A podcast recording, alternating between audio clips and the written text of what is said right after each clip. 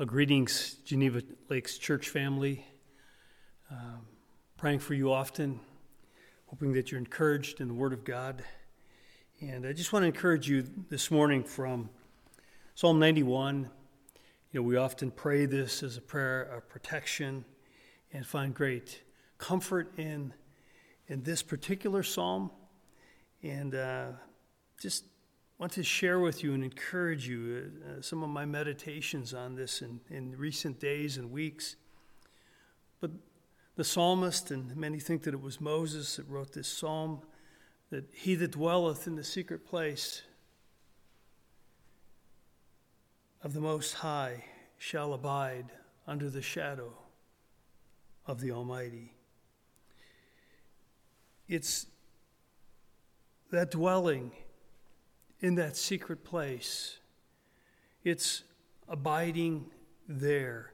You recall when I shared a f- few months ago from John 14 that Jesus told his disciples uh, that he was going away to prepare a place for them. And he was going to the cross. And he was ultimately preparing a dwelling place for them in God that they could be made one with the Father, they could be reconciled to the Father. And it's in that that we dwell in the secret place. That secret place, saints, is your abiding in Christ. And in Christ we abide in the Father. And this word, the tense of this verb abiding, it's a continuous action, always abiding past, present, and future. And it's there in Christ that we find ourselves under the shadow of the Almighty, under his wings. It's there. You know, Paul said in Colossians 3, he said, If you are risen with Christ, seek those things which are above, where Christ sitteth on the right hand of God. Set your affection on things above, not on things of the earth. For you're dead and your life is hid with Christ in God. You get that?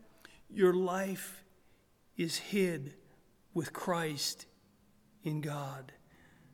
This is how we dwell in the secret place of the Most High. Our life is hid with Christ in God. And when Christ, who is our life, shall appear, then shall we also appear with him in glory. And sometimes these trials, they, they expose us and they show us uh, where we may not be abiding in Christ. This is how Christ walked. He walked with the Father. He, he and the Father were one. He, he had a, a, a place where he could go to that his disciples knew not and it was in the presence of God.